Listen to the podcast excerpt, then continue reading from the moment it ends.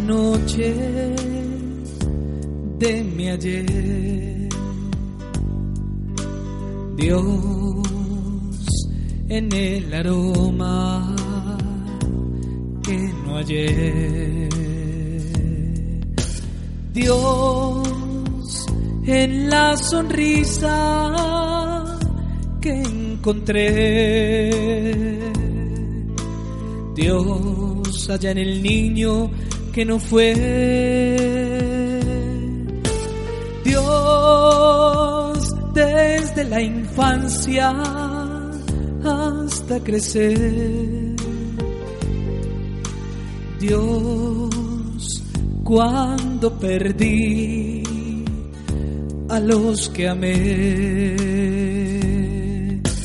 Dios, cuando lloraba sin saber, siempre sin llamarte te encontré.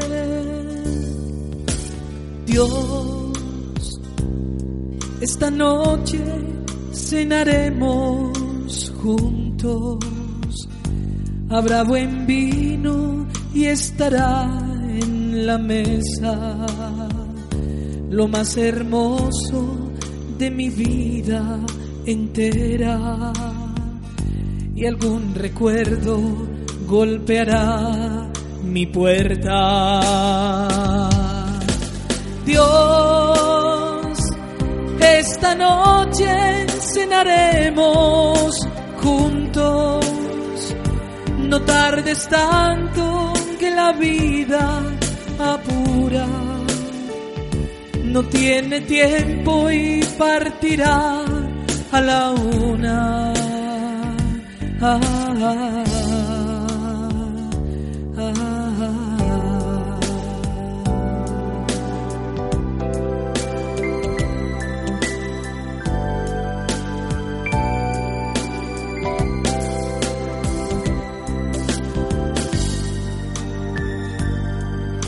Dios, desde la infancia hasta crecer.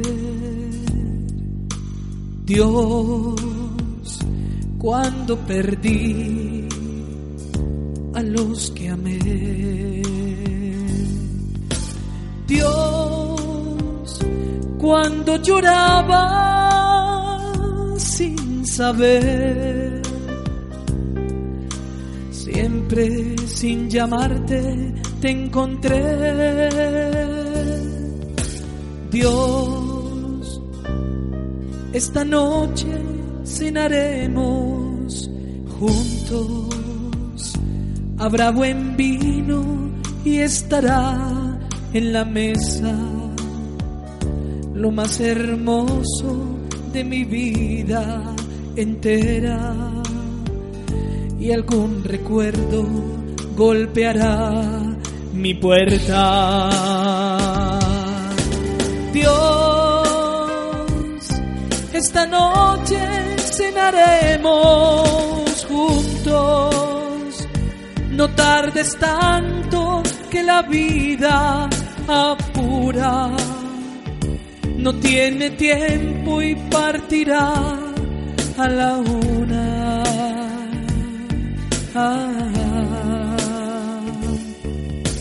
Dios, esta noche cenaremos juntos, no tardes tanto que la vida apura. No tiene tiempo y partirá a la una.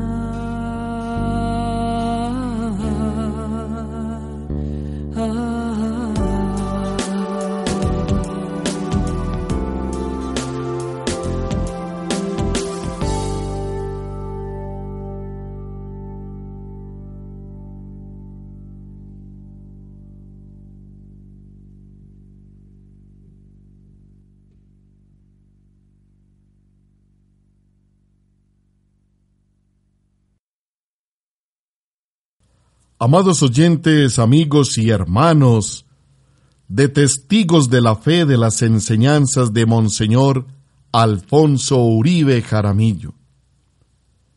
Estamos ya en la recta final del mes de septiembre, el mes de los amigos, el mes de la palabra de Dios.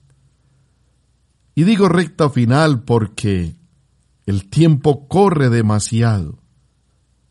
Y quiero aprovechar este lunes y jueves con la repetición en Sinigual FM Estéreo, llevarles precisamente una enseñanza de Monseñor Alfonso sobre la palabra de Dios, unida a uno de los temas más fuertes de él, el tema de la sanación interior.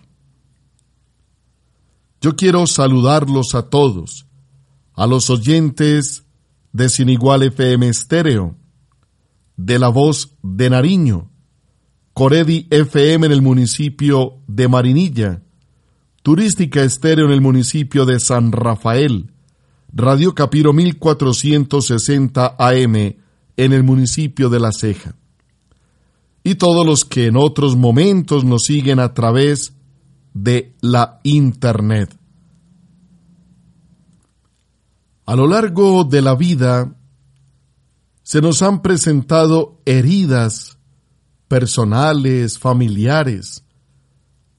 Hay recuerdos desde niños que nos marcaron para siempre y nos dejaron con cierto dolor. Y lógicamente acudimos a la ciencia, a los psicólogos, a los psiquiatras, a la medicina. Pero hay un punto hasta el cual llegan ellos. De ahí para adelante es la misericordia de Dios, la que nos dará sanación, paz y tranquilidad. Y encontramos un elemento maravilloso de sanación, como es la Biblia, la palabra del Señor. Los invito entonces para que compartamos en el mes de la Biblia esta gran enseñanza de Monseñor Alfonso. Biblia y sanación interior. Encontremos aquí grandes elementos para nuestra propia sanación y para que acerquemos a muchos hermanos que sufren a encontrar una alternativa de sanación interior. Bienvenidos. Sanidad interior en la Biblia. Uno de los frutos más valiosos de la renovación espiritual carismática es la así llamada sanidad interior. El hombre vive hoy lleno de ansiedades, odios, resentimientos, angustias, temores y complejos. Esta es una realidad que hallamos por todas partes. Pero en la medida en que encontramos y recibimos en la renovación el amor sanador del Espíritu Santo, se va manifestando la curación interior de esas heridas y el corazón, es decir, el mundo emocional enfermo, recibe progresivamente su sanidad. Jesús vino para sanar los corazones rotos y heridos por el pecado y sus secuelas. En el Evangelio aparecen esas curaciones maravillosas del odio, del miedo, de la angustia, de la tristeza y del complejo de culpa. Hoy hace Jesús lo mismo porque ha resucitado y vive en medio de nosotros con su poder y con su amor infinitos. Cuando Él entra en nuestras vidas, les comunica su salvación integral y llega a todas las partes enfermas del espíritu, de las emociones y aún del cuerpo, para conferirles salud. A medida que leo la palabra de Dios en la Biblia, encuentro más y más casos de curación interior, y como no conozco nada escrito expresamente sobre este tema, publico estas cortas reflexiones sobre la sanidad interior en la Biblia. Sin duda alguna, es San Juan quien nos narra en su Evangelio los casos de sanación interior más abundantes y admirables. En el capítulo tercero hallamos la sanación del odio en la persona de Nicodemo. En el capítulo cuarto, la sanación del odio de la samaritana. En el capítulo octavo, la sanación del complejo de inferioridad que oprimía a la adúltera. En el capítulo 11, la sanación del dolor y resentimiento causados por la muerte de Lázaro. Del capítulo 13 al 18, encontramos la sanación del miedo, la inseguridad y la tristeza que agobia en ese momento a los apóstoles. Y en el capítulo 21, la maravillosa sanación del complejo de culpa que recibe Pedro a través de su triple profesión de amor. Pero a lo largo de todos los evangelios encontramos a Jesús, médico de almas y de cuerpos, que derrama su salvación integral a manos llenas. Sanación interior de José. Pocos hombres han sufrido tanto de parte de sus hermanos como José, el hijo de Jacob. Como era el preferido de su padre porque era el hijo de la ancianidad, sus hermanos le aborrecieron hasta el punto de no poder siquiera saludarle. Génesis 37:4. Un día fue enviado por Jacob para que visitase a sus hermanos y viese si ellos y los ganados estaban bien. Pero cuando sus hermanos le vieron de lejos y antes que se les acercara, conspiraron para matarle y se decían mutuamente: por ahí viene el soñador. Venid, matémosle y echémosle en un pozo cualquiera y diremos que algún animal feroz lo devoró. Rubén se compadeció e impidió que lo mataran, pero fue vendido como esclavo a unos madianitas mercaderes que pasaron por ese lugar. En Egipto, José fue vendido a Putifar, eunuco del faraón y capitán de los guardias. José se ganó el favor del egipcio y llegó a ser el encargado de toda su casa y de cuanto poseía. Pero por no acceder a la seducción perversa de la esposa de Putifar, fue calumniado por ella y encarcelado durante varios años. Dios lo acompañó y bendijo en la cárcel y lo libró después, cuando interpretó los sueños que había tenido el faraón y cuyo significado no habían podido conocer los adivinos de la corte. El faraón, al conocer la sabiduría de José, lo exaltó a la dignidad de primer ministro y le encargó la administración de los granos durante los años de abundancia y de los de escasez que le siguieron. Cuando el hambre llegó al país cananeo donde moraba Jacob, éste envió a sus hijos a Egipto para que adquiriesen granos. José lo reconoció inmediatamente, pero hasta el final actuó sin que ellos comprendieran que su hermano, a quien habían vendido como esclavo, era ahora el gran visir de Egipto. Desde el comienzo José se conmueve a la vista de sus hermanos, pero cuando regresan con Benjamín, tuvo que darse prisa porque le daban ganas de llorar, de emoción, y entrando en el cuarto lloró allí. Luego se lavó la cara, salió y conteniéndose dijo: «Servid la comida». Él fue tomando de delante de sí raciones para ellos, bebieron y se alegraron en su compañía. Génesis 44, 30-34. Las lágrimas desempeñan un papel muy importante en la curación interior, especialmente en la del odio, y éstas aparecen repetidas veces en este relato, pero especialmente cuando José se descubre a sus hermanos. Nos dice el texto sagrado: «Ya no pudo José contenerse delante de todos los que en pie le asistían y exclamó: «Echad a todo mundo de mi lado». Y no quedó nadie con él mientras se daba a conocer José a sus hermanos. Y se echó a llorar a gritos, y lo oyeron los egipcios, y lo oyó hasta la casa del faraón». La sanación interior que experimentó José fue tan grande que dijo después a sus hermanos: «Vamos, acercaos a mí». Y añadió esta reflexión admirable: «Ahora bien, no os pese mal si os di enojo al haberme vendido acá, pues para salvar vidas me envió Dios delante de vosotros.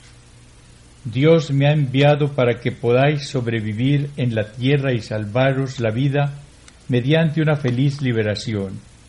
No fuisteis vosotros los que me enviasteis acá, sino Dios».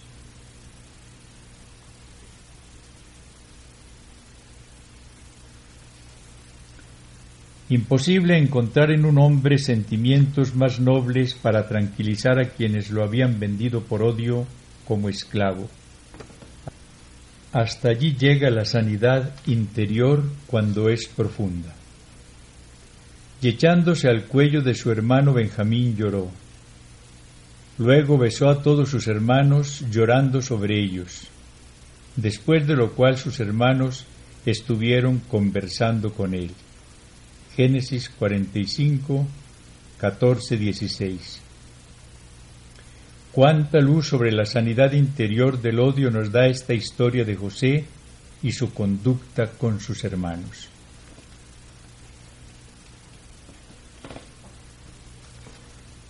Dios sana la tristeza de Ana.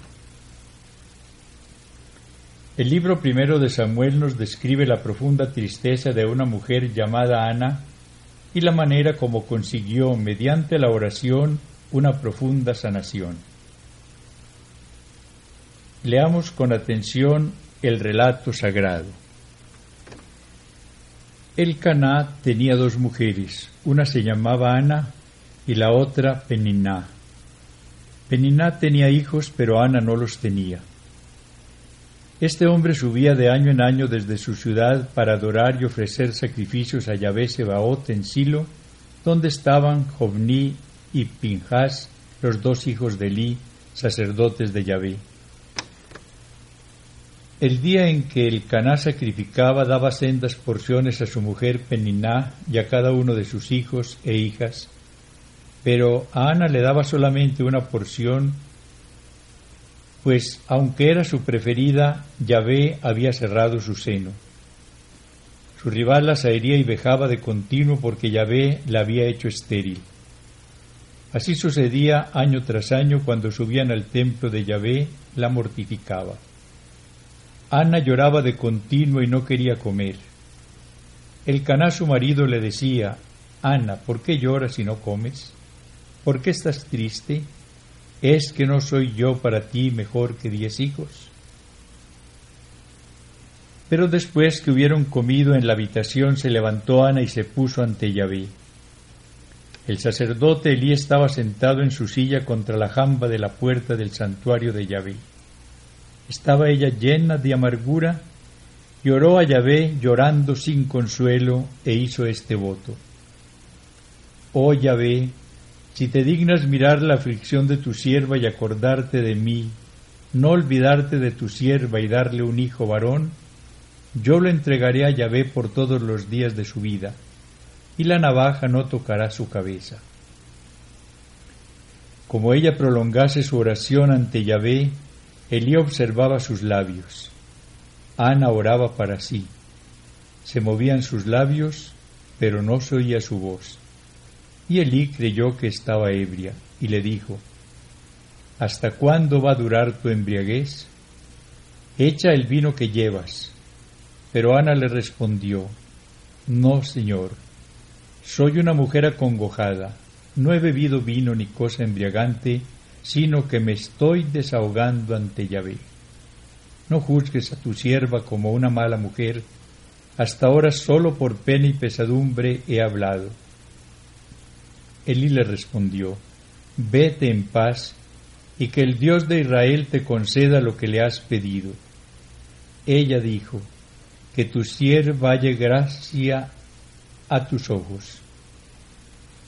Se fue la mujer por su camino, entró en la habitación, comió y no pareció ya la misma.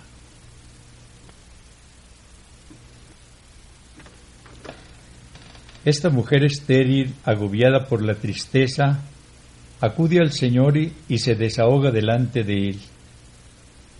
De no haberlo hecho, se habría ahogado en su pena. En su oración no se queja de las burlas que recibe de Peniná, solamente clama a Dios por un hijo. El fruto de esta oración de desahogo es la paz que experimenta al final. Se fue la mujer por su camino, entró en la habitación, comió y no pareció ya la misma. Pero además de la sanación de su tristeza, recibió del Señor la de su esterilidad.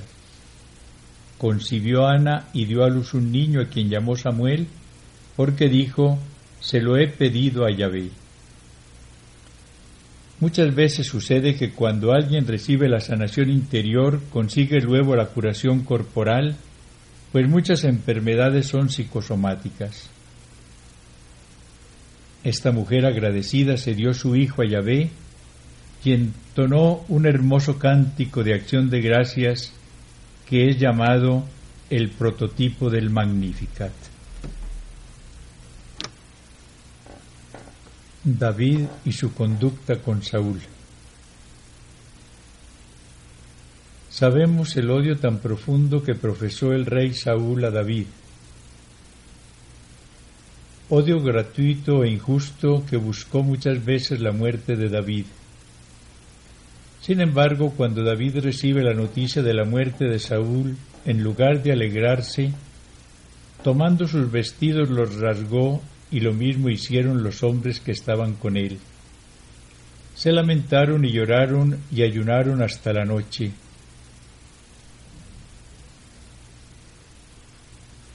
Entonó después una elegía que es modelo en su género. Se encuentra en el capítulo 1 del libro 2 de Samuel.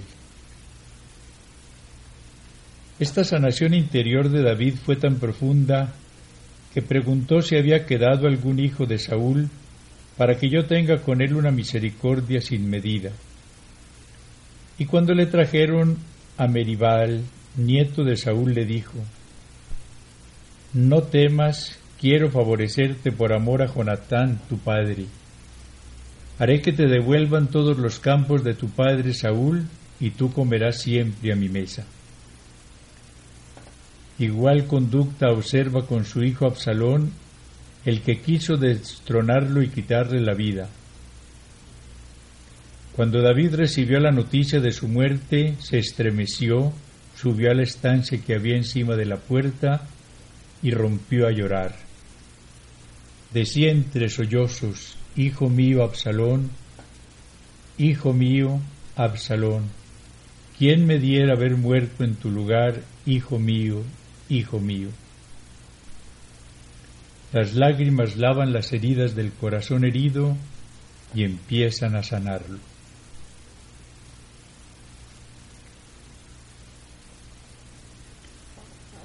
Curación integral del rey Ezequías.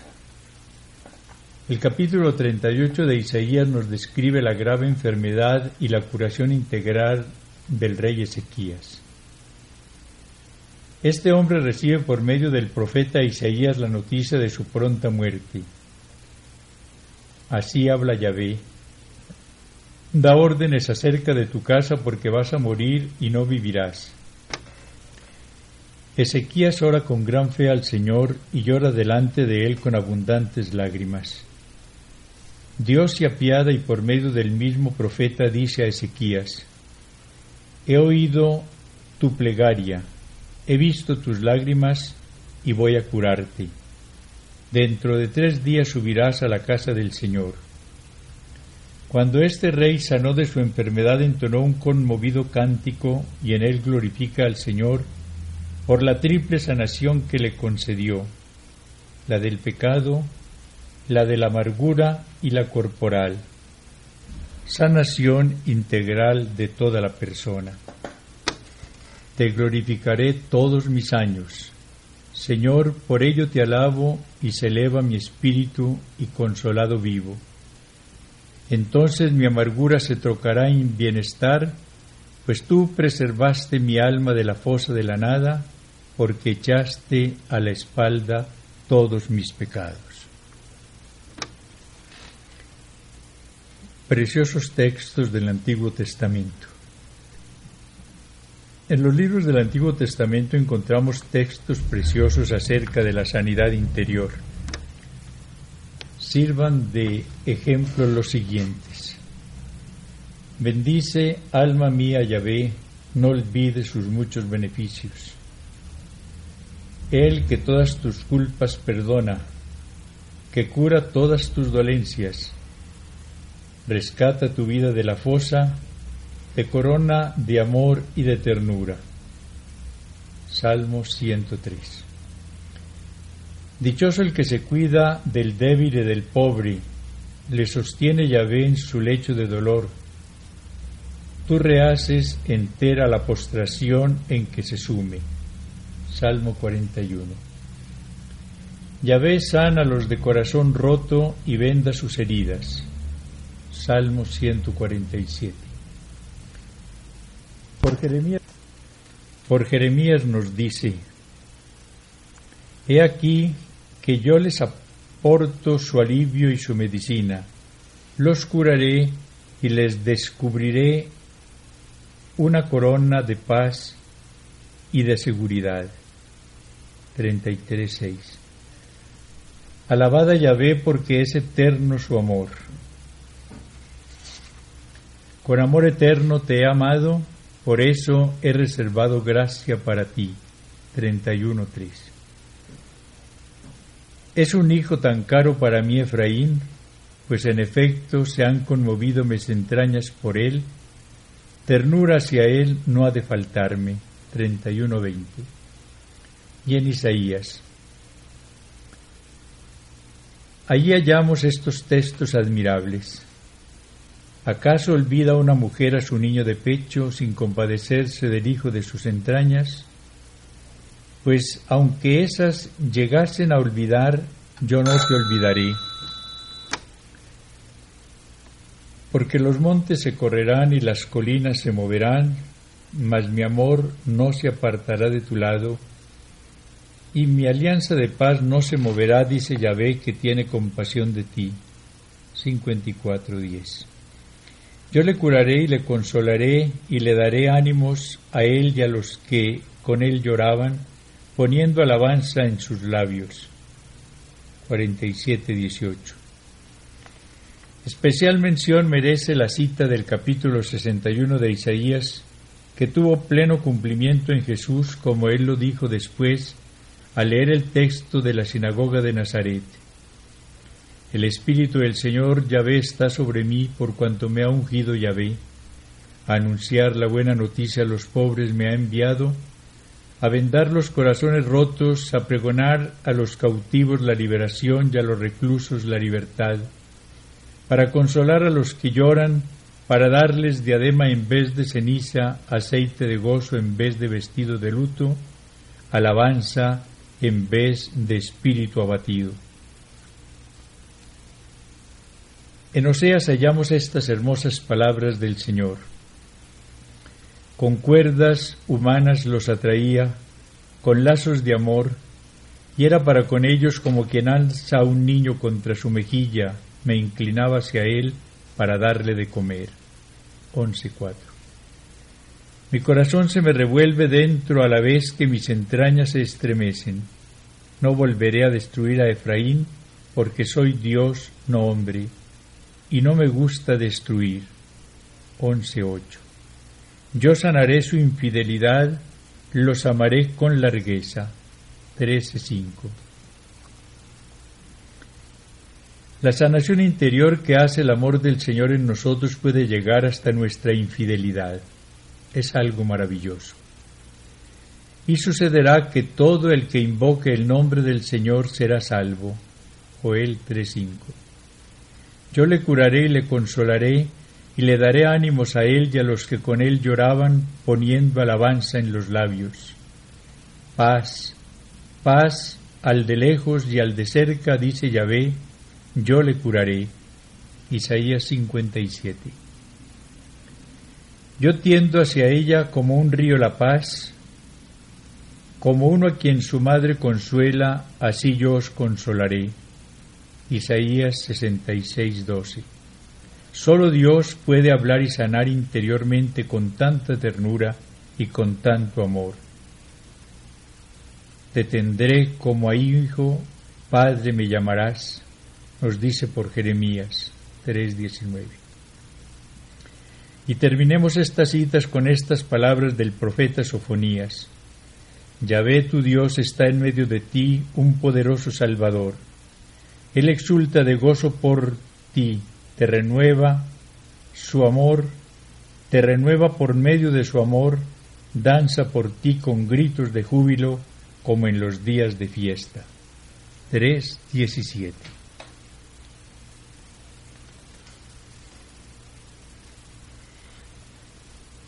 El amor esponsal de Dios. Nos enferma interiormente el pecado que es desamor y nos sana el amor que tiene su fuente en Dios, que es amor. El Antiguo Testamento nos presenta en distintos pasajes el amor de Dios al hombre en el grado más alto de donación, es decir, el amor esponsal. En muchos pasajes aparece este amor nupcial de Dios que es capaz de sanar como ninguno las heridas que el desamor ha causado en el corazón del hombre. Veamos estos textos maravillosos. No temas, que no te avergonzarás, ni te sonrojes, que no quedarás confundida, porque tu esposo es tu hacedor, Yahvé Sebaot es su nombre. Isaías 54:5. Con gozo me gozaré en Yahvé, exulta mi alma en mi Dios, porque me ha revestido de ropas de salvación, como el esposo se pone una diadema, como la novia se adorna con sus aderezos. Isaías 61:10. No se dirá de ti jamás abandonada, ni de tu tierra se dirá jamás desolada, sino que a ti se te llamará mi complacencia, porque Yahvé se complacerá en ti, y tu tierra será desposada. Porque como se casa joven con doncella, se casará contigo tu edificador. Y con el gozo de esposo por su novia se gozará por ti tu Dios. Isaías 62:4-6. Entonces pasé yo también junto a ti y te vi. Era tu tiempo, el tiempo de tus amores. Extendí sobre ti el borde de mi manto y cubrí tu desnudez. Me comprometí con juramento, hice alianza contigo y fuiste mía. Ezequiel 16:8. Por eso yo la voy a seducir, la llevaré al desierto y hablaré a su corazón. Y sucederá aquel día que ella me llamará marido mío, y no me llamará más Baal mío. Oseas 2:11. Yo te desposaré conmigo para siempre, te desposaré conmigo en justicia y equidad, en amor y compasión. Te desposaré conmigo en fidelidad, y tú conocerás a Yahvé. Oseas 2:21. Solamente Dios, que es el amor infinito e infinitamente puro, puede hablar al hombre de semejante manera.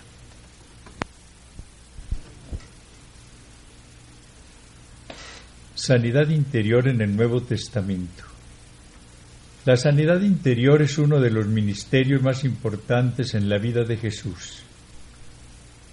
Es Él quien quita el pecado del mundo, quien trae y comunica la verdadera paz interior y quien sana todas las heridas del corazón humano. El corazón del hombre está herido y enfermo por el pecado y por todas las secuelas dolorosas que éste deja en la persona. Por eso la misión salvífica de Jesús empieza por la liberación del pecado. Cuando el ángel del Señor anuncia a José la concepción virginal de María, le dice: José, hijo de David, No temas tomar contigo a María tu esposa, porque lo concebido en ella viene del Espíritu Santo. Dará a luz un hijo a quien pondrás por nombre Jesús, porque él salvará al pueblo de sus pecados. Mateo 1:20. Cuando Juan Bautista ve a Jesús venir hacia él, dice: «He aquí el Cordero de Dios, que quita el pecado del mundo». Juan 1:29.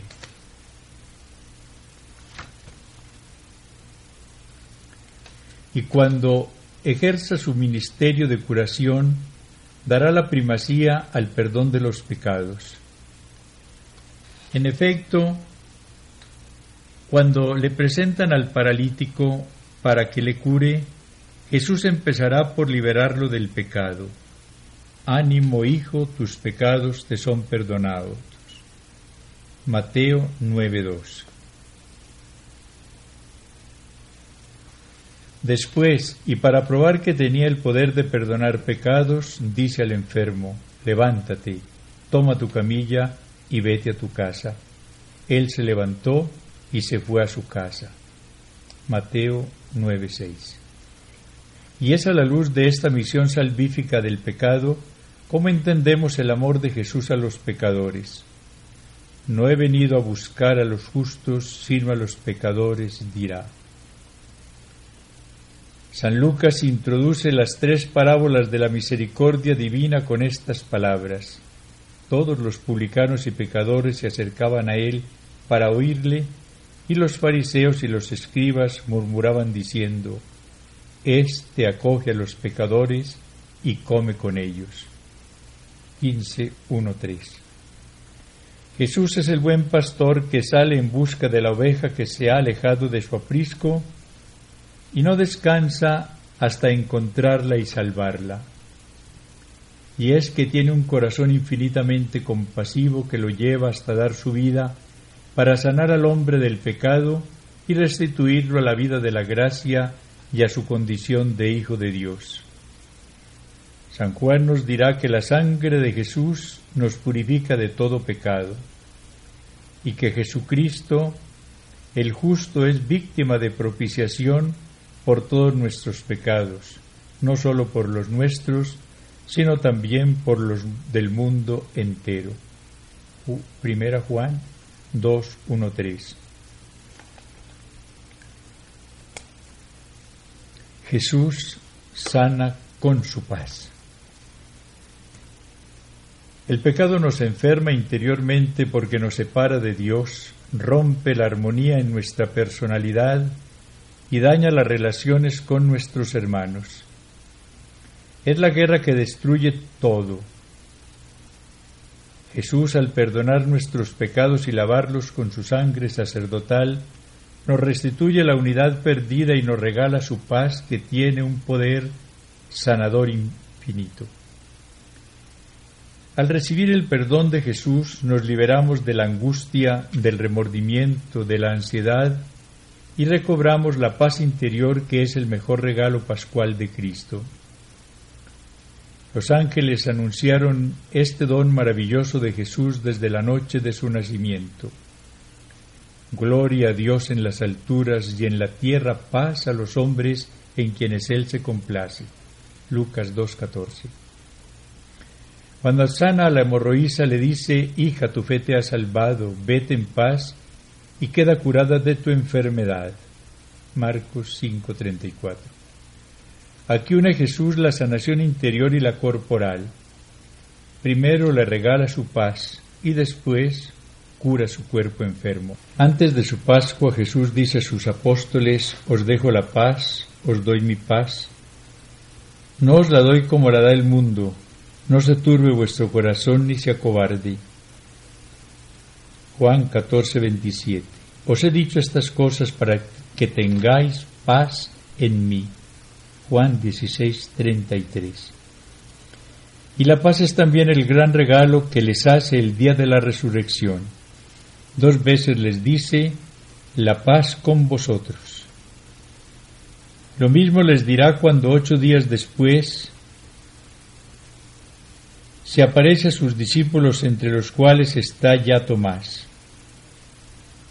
Esta paz divina supera todo conocimiento y custodia nuestros corazones y nuestros pensamientos en Cristo Jesús, escribe Pablo a los Filipenses 4:7. El mismo apóstol sintetiza los frutos del reino de Dios en nosotros con estas profundas palabras: el reino de Dios es justicia, paz y gozo en el Espíritu Santo. Romanos 14:17. Allí está descrita la plenitud de la sanidad interior. Cuando la persona es santa, disfruta de la profunda paz interior y exulta de gozo en el Espíritu Santo. Esta tarea purificadora y pacificadora de Jesús, médico de almas y de cuerpos, fue descrita de manera insuperable por el mismo San Pablo en su carta a los Efesios. Él es nuestra paz, el que de los dos pueblos hizo uno, derribando el muro que los separaba, la enemistad, anulando en su carne la ley para crear en sí mismo de los dos un solo hombre nuevo, haciendo la paz y reconciliar con Dios a ambos en un solo cuerpo, por medio de la cruz, dando en sí mismo muerte a la enemistad. Efesios 2, 14, 17. Que Él, el Señor de la paz, nos conceda la paz siempre y en todos los órdenes. Segunda Tesalonicenses 3, 16. Por eso, cuando nos acercamos al Cordero de Dios que quita el pecado del mundo, pidámosle primero que tenga misericordia de nosotros y que nos dé su paz.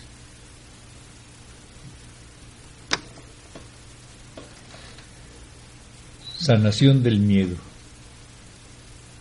Los temores infundados que a lo largo de la vida nos van dominando son una de las causas principales de nuestro interior enfermo. ¿Cómo nos destruye el miedo? Dicen los psicólogos que cuando nace un niño no tiene más temor que a caerse y a los ruidos muy fuertes.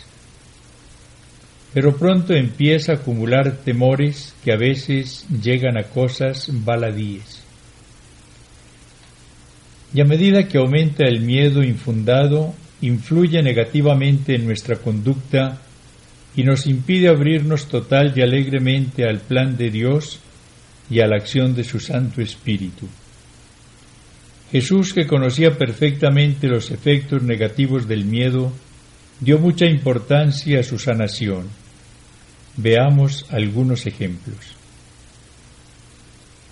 Sana del miedo a Nicodemo. San Juan nos describe en el capítulo 3 de su Evangelio el encuentro y diálogo de Jesús con un miembro del Sanedrín de nombre Nicodemo. Este magistrado judío formaba parte de aquellos que creían en él, pero por los fariseos no lo confesaban para no ser expulsados de la sinagoga. Juan 7:42. Va donde Jesús, pero de noche. Juan 3:2, y seguramente para que nadie se dé cuenta de su visita al Maestro. Jesús dialoga largamente con él y le habla del nuevo nacimiento de agua y del Espíritu que es necesario para entrar al reino de Dios, y del amor infinito del Padre, que así amó al mundo hasta darle a su Hijo único, para que todo el que crea en él no perezca, sino que tenga la vida eterna. Juan 3:16.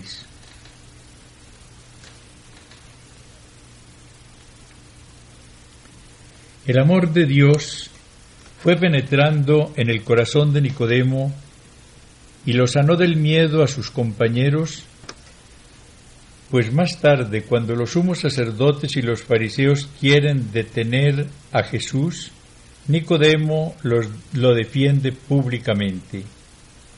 Les dice Nicodemo que era uno de ellos, el que había ido anteriormente donde Jesús: ¿acaso nuestra ley condena a un hombre sin haberle antes oído y sin saber lo que hace?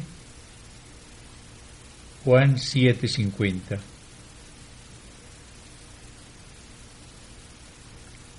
Después de oír la valiente defensa que hace Nicodemo de Jesús, se volvieron cada uno a su casa.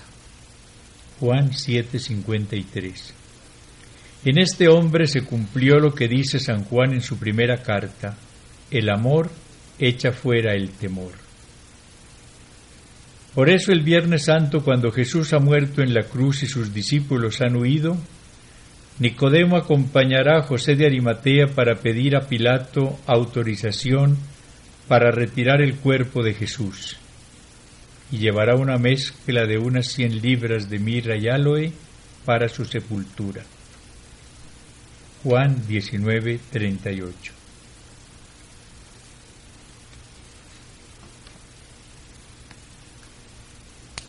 Sana del miedo a sus discípulos.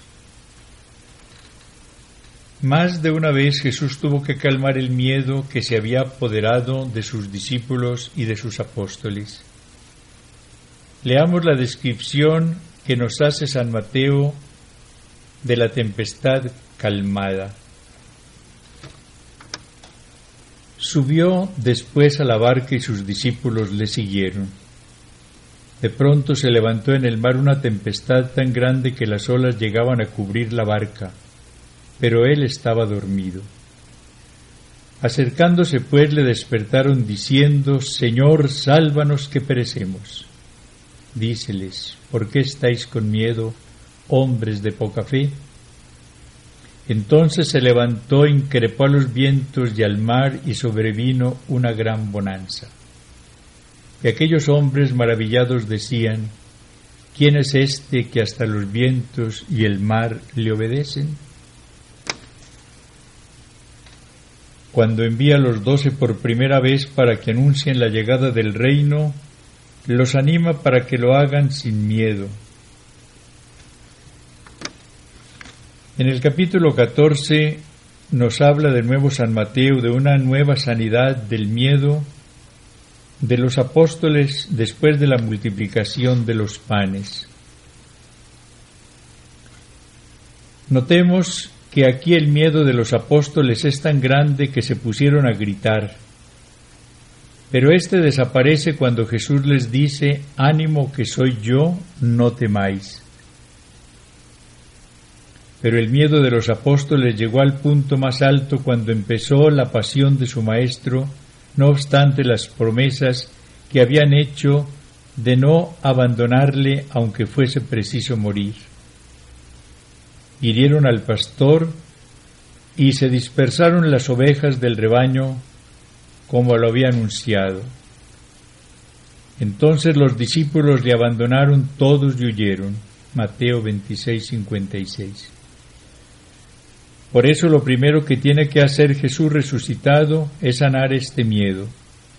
Al atardecer de aquel día, primero de la semana, estando cerradas por miedo a los judíos las puertas del lugar donde se encontraban los discípulos, se presentó Jesús en medio de ellos y les dijo: «La paz con vosotros». Dicho esto, les mostró las manos y el costado. Los discípulos se alegraron de ver al Señor. Jesús repitió: «La paz con vosotros». Juan 20:19-22.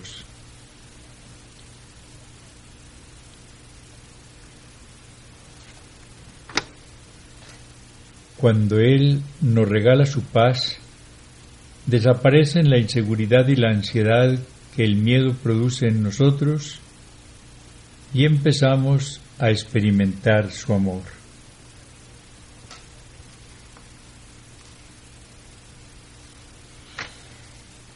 Jesús sana el odio. La humanidad ha estado y está enferma principalmente a causa del odio. Este odio ha ido levantando muros que separan a los hombres, a las familias y a las naciones. Cuántas ofensas y cuántas muertes son causadas constantemente por él. Jesús, Salvador amorosísimo, vino a traernos su paz y a matar el odio, como lo expresa admirablemente San Pablo en la carta a los Efesios.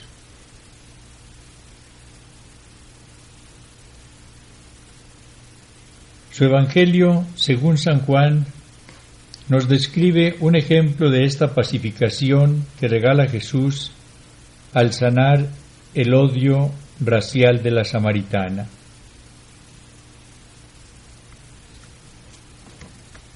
Todos conocemos este relato. Jesús está aquí frente al muro que separa a judíos y samaritanos que no se tratan. Sufre los efectos de este odio racial cuando esta samaritana no solo le niega el agua que le pide, sino que le demuestra su desprecio con palabras. ¿Cómo tú, siendo judío, me pides de beber a mí que soy samaritana? El odio petrifica el corazón y le impide dar y darse.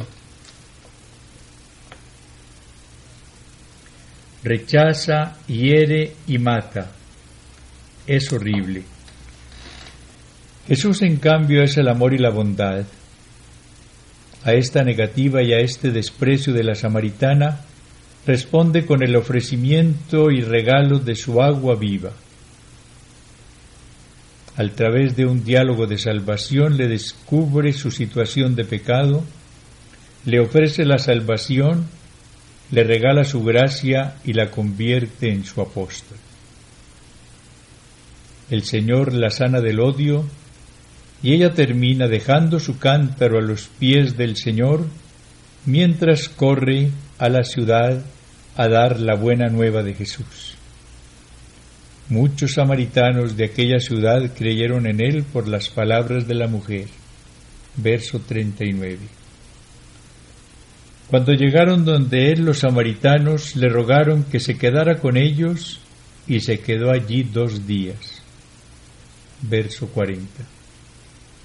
El amor de Jesús destruyó el muro que separaba a judíos y samaritanos y dio muerte a esa enemistad.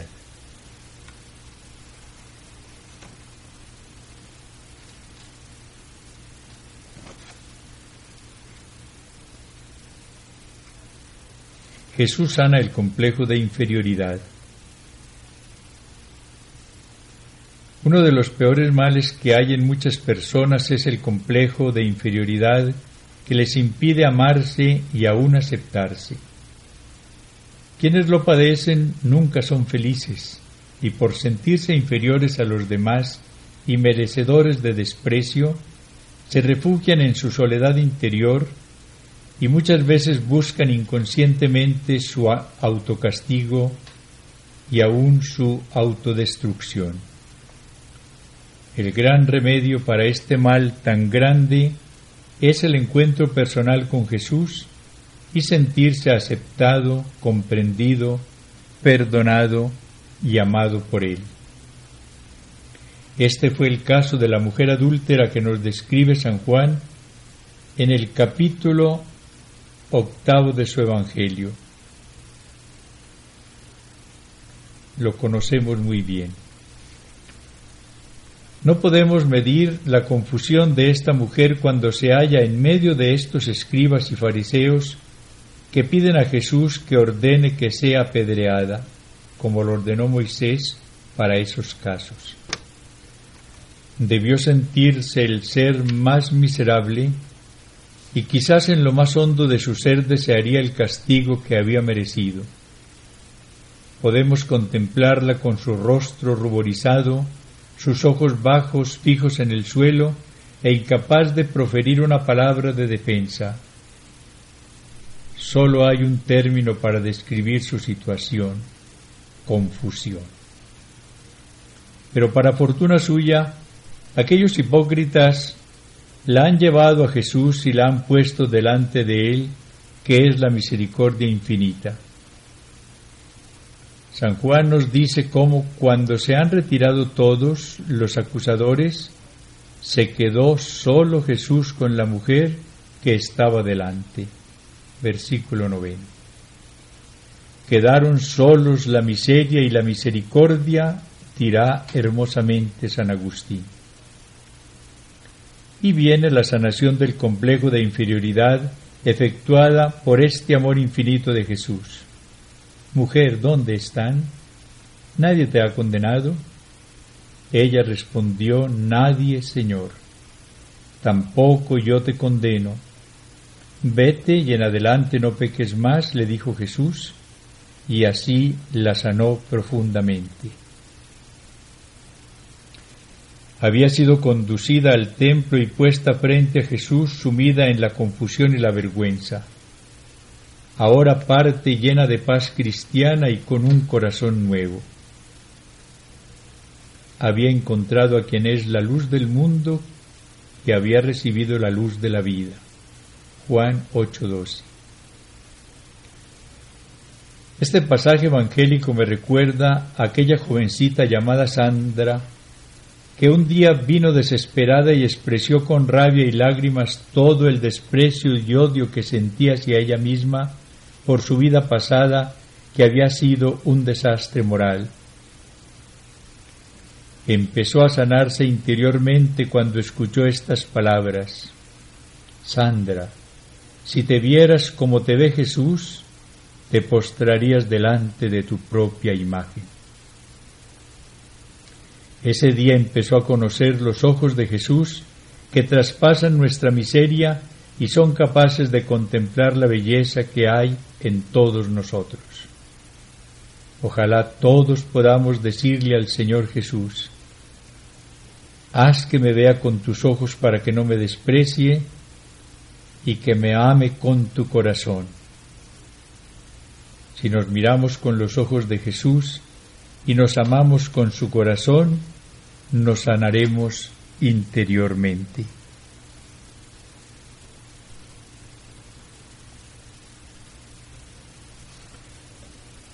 Sanación del dolor causado por la muerte de un ser amado.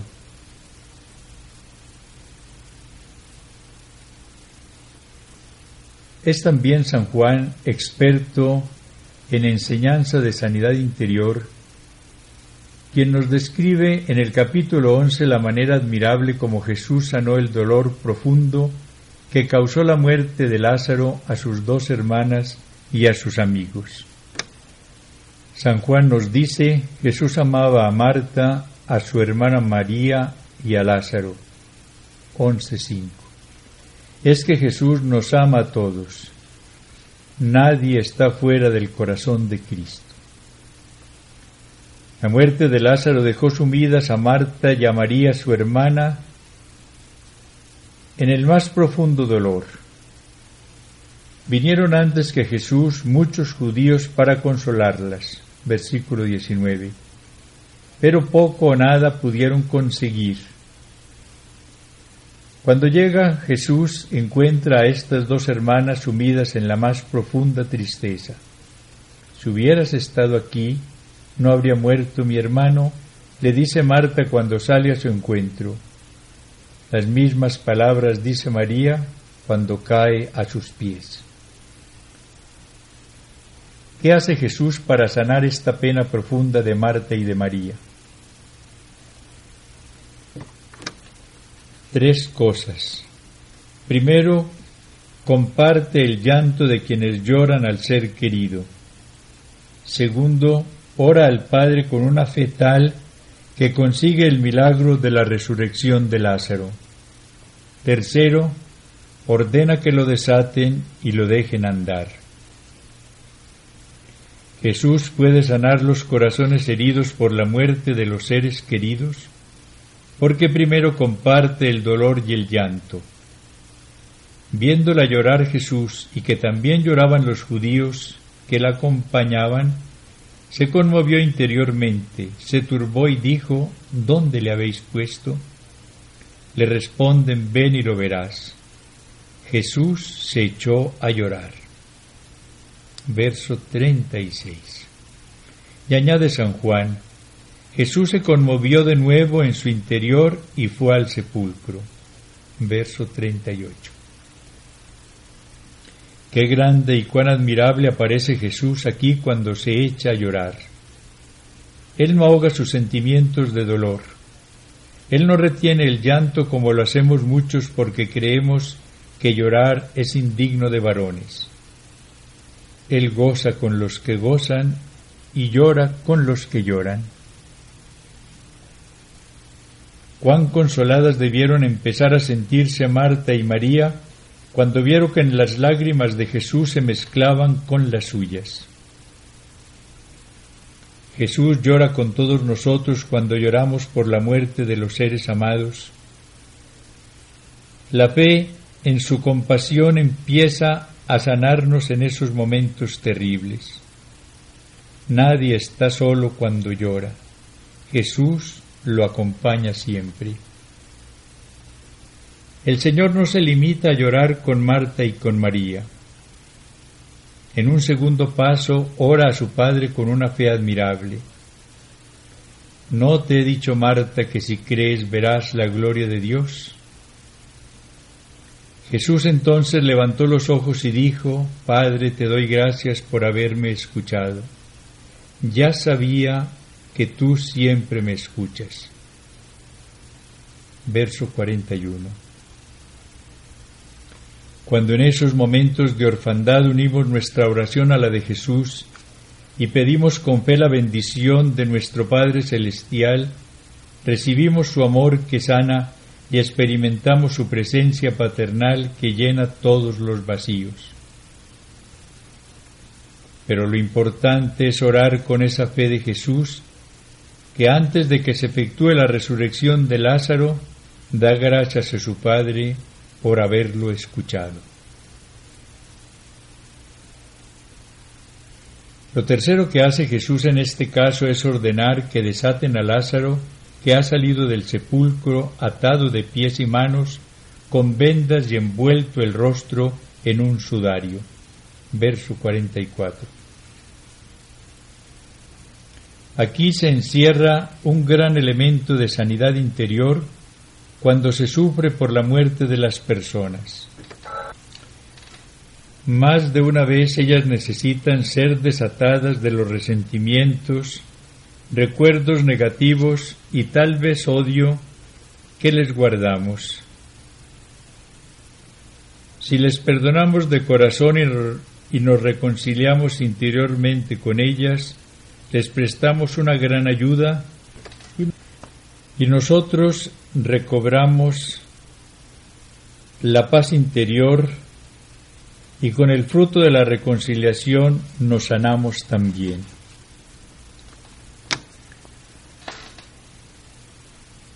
Resurrección del hijo de la viuda de Naíma. San Lucas nos narra en el capítulo 7 de su Evangelio la resurrección de un joven, hijo único de una viuda. Jesús y su comitiva se encuentran con un cortejo fúnebre. Una gran multitud acompañaba a una viuda que llevaba a enterrar a su único hijo, y al verla el Señor tuvo compasión de ella y le dijo, no llores. Lucas 7:13. Aquí no se trata de una familiar conocida y amiga como la de Betania, sino de gente desconocida, y sin embargo Jesús tiene compasión de ella. Verso 13. Es que ningún dolor humano es ajeno para Jesús. Él quiere acompañarnos en todos los desfiles fúnebres para consolarnos. Él nos recuerda que como fruto de su resurrección todos resucitaremos un día y que en el cielo nos reuniremos con todos los seres amados. El muerto se incorporó y él se lo dio a su madre. Versículo 15. Cuando hay fe se experimenta la compañía y la ayuda de quienes han muerto en el Señor y reinan con Él.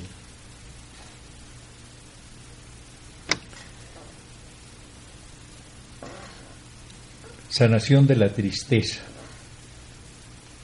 Oí decir que cuando Juan XXIII estaba muy grave por el cáncer que pronto acabaría con su vida, despertó y vio que el cardenal secretario de Estado lloraba junto a la ventana de la habitación. Al verlo, el Papa lo llamó y le dijo: «Venga, cardenal, quiero contarle una historia». Cuando oyó esto, uno de los asistentes le dijo: «Pero, Santidad, usted está muy enfermo y con muchos dolores. ¿Cómo va a hacer eso?». Y Juan XXIII le respondió: «Déjeme consolar a mi amigo». Cuán grande aparece un hombre cuando es capaz de actuar así.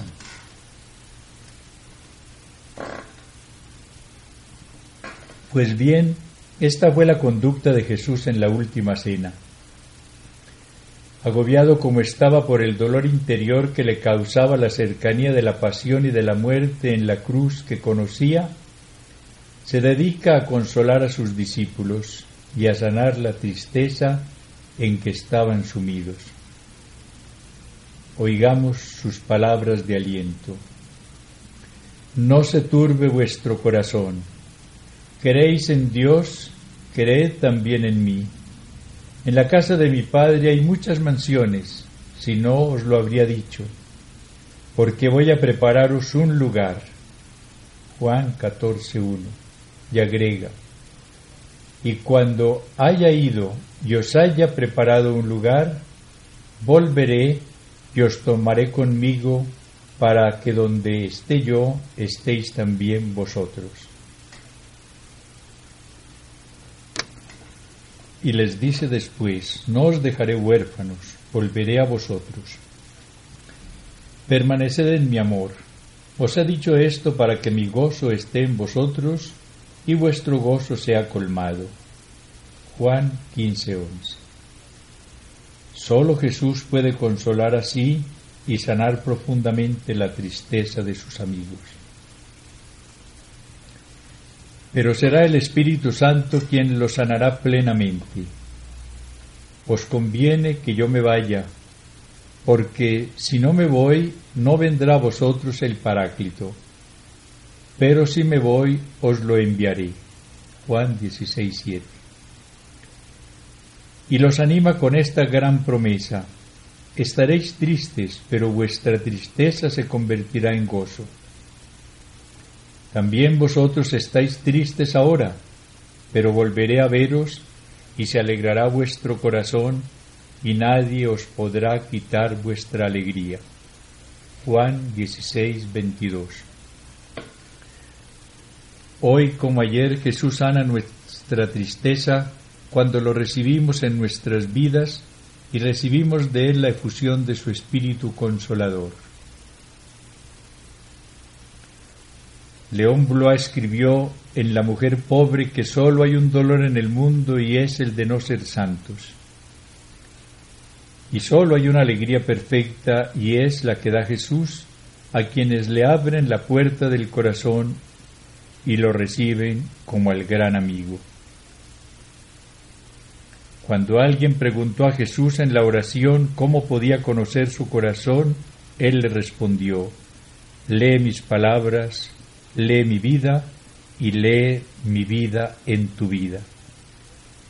Solamente Él sana los corazones rotos y venda sus heridas.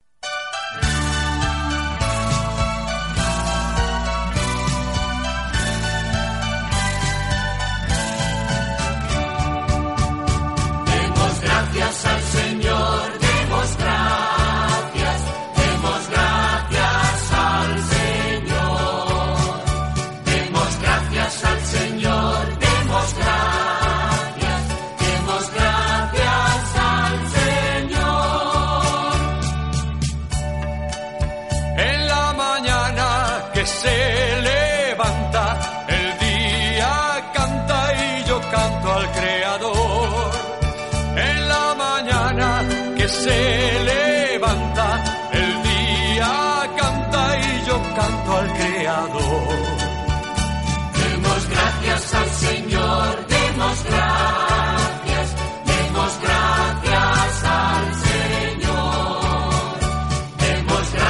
al Señor.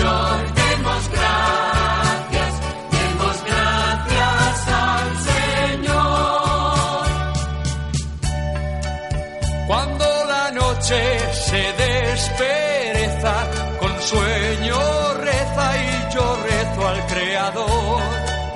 Cuando la noche se despereza, con sueño reza y yo rezo al Creador. Demos gracias al Señor, demos gracias.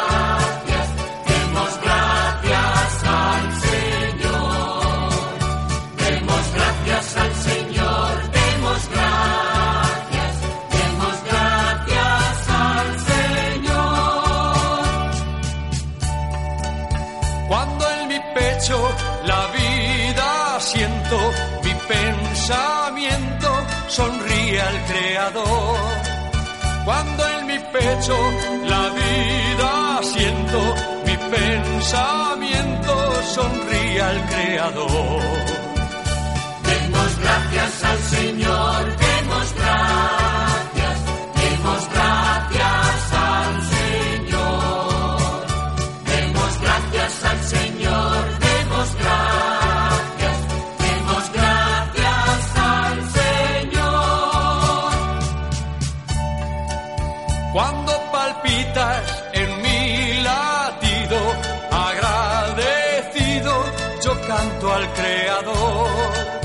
Cuando palpitas en mi latido, agradecido yo canto al Creador. Demos gracias al Señor. Demos gracias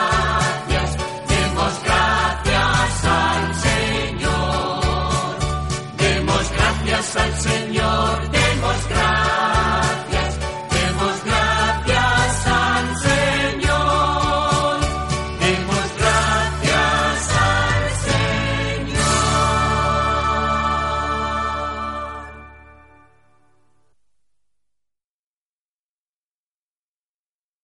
Demos gracias al Señor, demos gracias.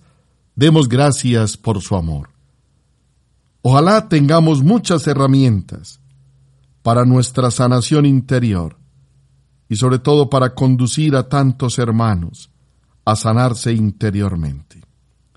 Gracias por su amable sintonía. Hoy nos extendimos un poco más, pero vale la pena. Los invito para que vuelvan en la repetición el jueves de 10 a 11 de la noche a través de Sinigual FM Estéreo. Gracias a las demás emisoras. Los invito para que continúen conectados con cada una de ellas. Nos encontramos el próximo lunes, Dios primero. Permiso.